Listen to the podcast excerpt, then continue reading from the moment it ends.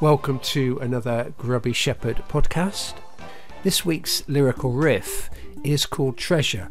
I'll just read it to you.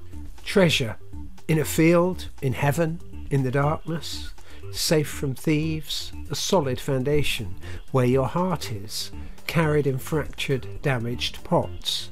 Not the kind of wealth won or lost on game shows or stored in bank vaults or under the bed but riches that feed the soul and furnish the rooms of our hearts, that nourish and nurture our minds and lead us down a road of grit, grace, and glory. Wealth easily overlooked, appearing old fashioned or weak, out of style and embarrassing, yet not so flimsy as fragile, and more precious than fistfuls of gold, dollars, or diamonds.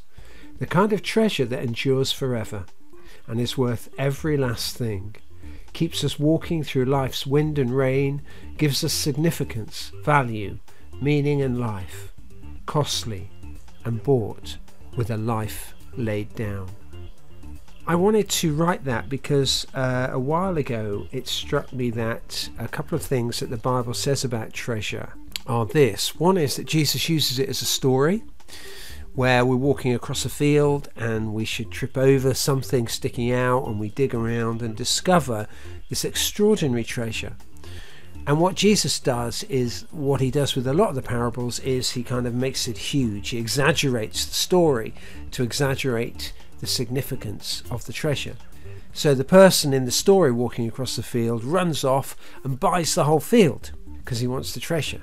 You know, he, he kind of does everything possible to make sure that he doesn't lose the treasure. That's the point, you know. It's kind of cartoon picture in a way. You know, that is about doing everything we can, isn't it? Because and, and about the value. It's not just us doing everything we can, but it's about the value of the treasure found, which is the breadth and the wealth of life that is found in Jesus.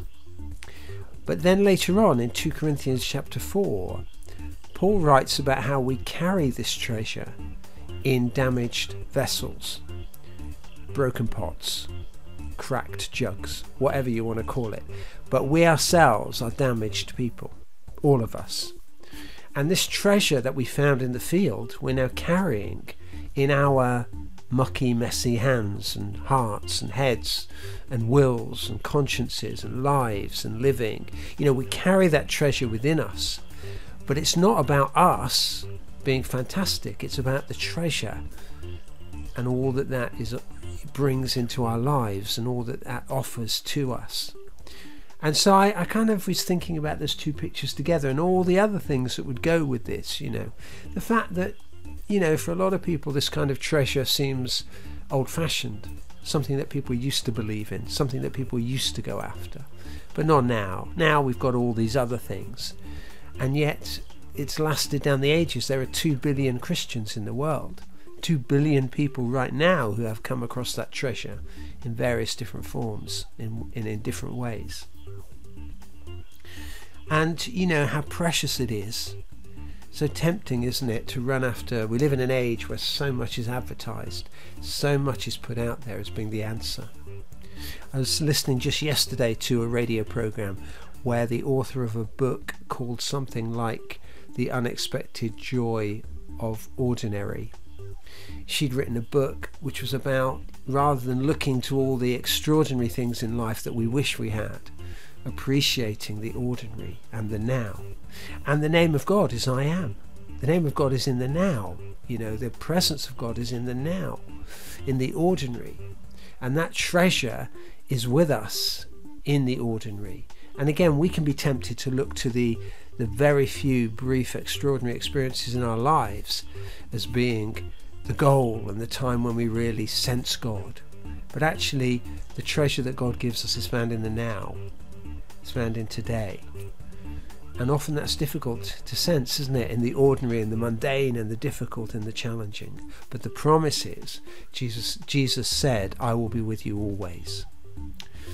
And um, I, years ago, I wrote a little parable around this treasure, and I'll finish with just telling you it now. Again, it's the story of someone crossing a field, finding the treasure, and going off, burying it again, and then going off to find the resources to buy the field and get the treasure. And so they do that, but when they come back and they dig up the treasure again, it's changed. It's almost like a lump of coal. It's no longer that bright, shiny thing that they first found. It's become something else, something that needs work, something that needs perseverance, something that needs uh, looking after and cherishing and working on and maturing and all those kind of things. And so I think there's that nature to the treasure as well. That perhaps when we first find the good news, when we're found by God, first of all, it's one thing. It's it's it's it feeds us and nourishes us in a certain way but as we grow older as we move on in our lives we mustn't give up on it because that treasure will stay with us. But our relationship and our view of it and our understanding of it will continue to change and grow. That's the grubby shepherd podcast for today. Thanks very much for listening